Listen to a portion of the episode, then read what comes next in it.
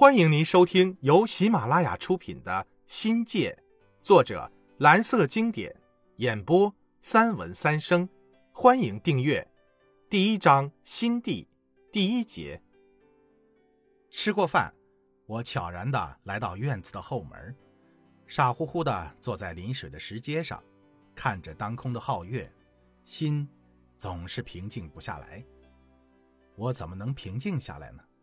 恐怕一辈子。也难以平静了。我猜测过母亲离异的种种原因，幻想出母亲带我出走的种种假设，却总是寻找不出合理的答案来。问母亲，去问问母亲，一切不都清楚了吗？可我不忍心揭开母亲流血的伤口。离婚的女人总是不幸的，不幸的背后总有一段痛苦的经历。我不能为了自己的疑虑，残酷的触动母亲的痛处。也许是为了我，母亲才，可能还是为了我不受伤害，母亲才把悲伤和痛苦深深的埋在心里。可是，可是，我哪里知道这可是后面的复杂呢？朋友说，我的思想和性格变了，他们哪里知道？我自己这半年来的变化让母亲担忧了，这种变化也一直困扰着我，时常令人压抑的透不过气来。说不清，也许今后也说不清，也许也不想说清。难呐！家庭的变故犹如狂风骤雨，冲击着心灵，个人的思想、情绪和观念受到空前的拷问。人变得沉默起来，这是笔者性格转变的一个节点，严格说是内向性格形成的关键期。内向性格中的所有表现，比如安静、离群、内省、敏感，还有自卑、忧郁、自惭形秽，都是可以从这个时期找到痕迹的。但内向也有太多的好处，稳重严谨、深思熟虑，就是最大的优点。有人说，内向的人更能够抵御诱惑，耐住寂寞。这话我信。若论理解孤独，却是老来以后的事了。外人无法想象，一个文静沉默的小男孩，竟可以把自己关在小木屋里，自得其乐的读书、画画、练字，有时就粘在半导体收音机旁，收听自己喜欢的节目。收音机则成了那个时期最好的知音。母亲是一位不擅长沟通的人，平时不说，但心地里对我格外严厉。自己开始有许多的想法，不知道怎样向母亲述说，人一孤寂，就本能的从收音机里寻找乐子，以得心灵上的某种安慰。提起收音机。人们自然而然地想到了三转一响的习语。二十世纪六七十年代，三转一响绝对是高档品，比现在的奢侈品不知道要高出几个档次来，更是时尚和尊贵的代名词，留给了那个年代的人太多的记忆。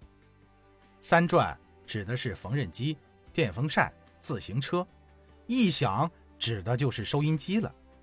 在计划经济时代，这些都是珍稀物，老贵老贵了。这么说吧，一个普通工人的工资一年不吃不喝，只能买上其中一件最重要的是稀缺，也就是说呀，光攒足了钱还不行，得凭票供应。为了分到一张票，几百人甚至几千人到了一票难求的地步。我们家的收音机。算是捡了家父有个官衔的便宜了。这是一台上海产的晶体管三波段手提式收音机，是红灯牌还是红旗牌记不得了。十六开书页大小，黑色面套上的吊带可以将机子挂在胸前。父亲只是公社主任，相当于现在的镇长，月薪水四十多元吧。母亲则是二级工。月工资也就二十来块钱，这台收音机足足花掉了一百三十元。每次按钮一开，绿色的小灯亮起来，洪亮、激昂、雄浑的声音便响起。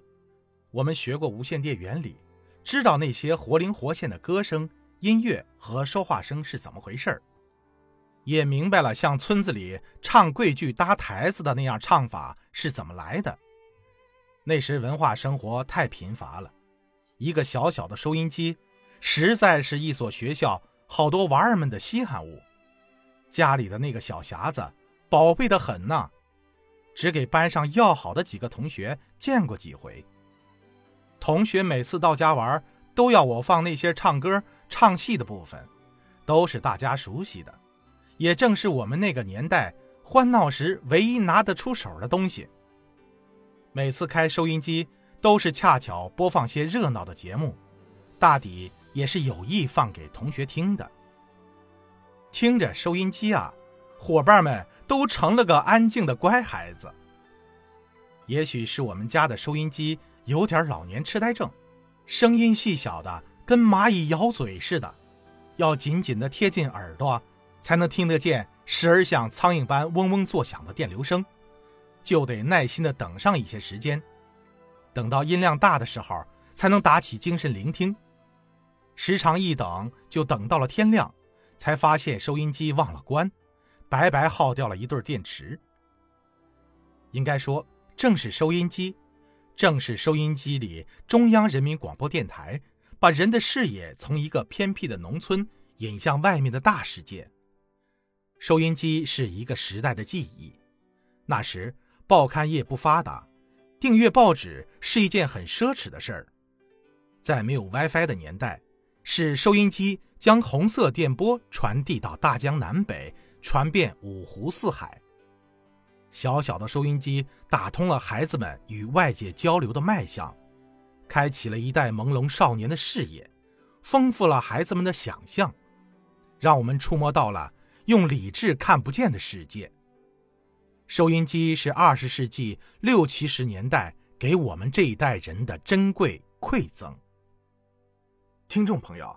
本集已播讲完毕，欢迎订阅，精彩继续。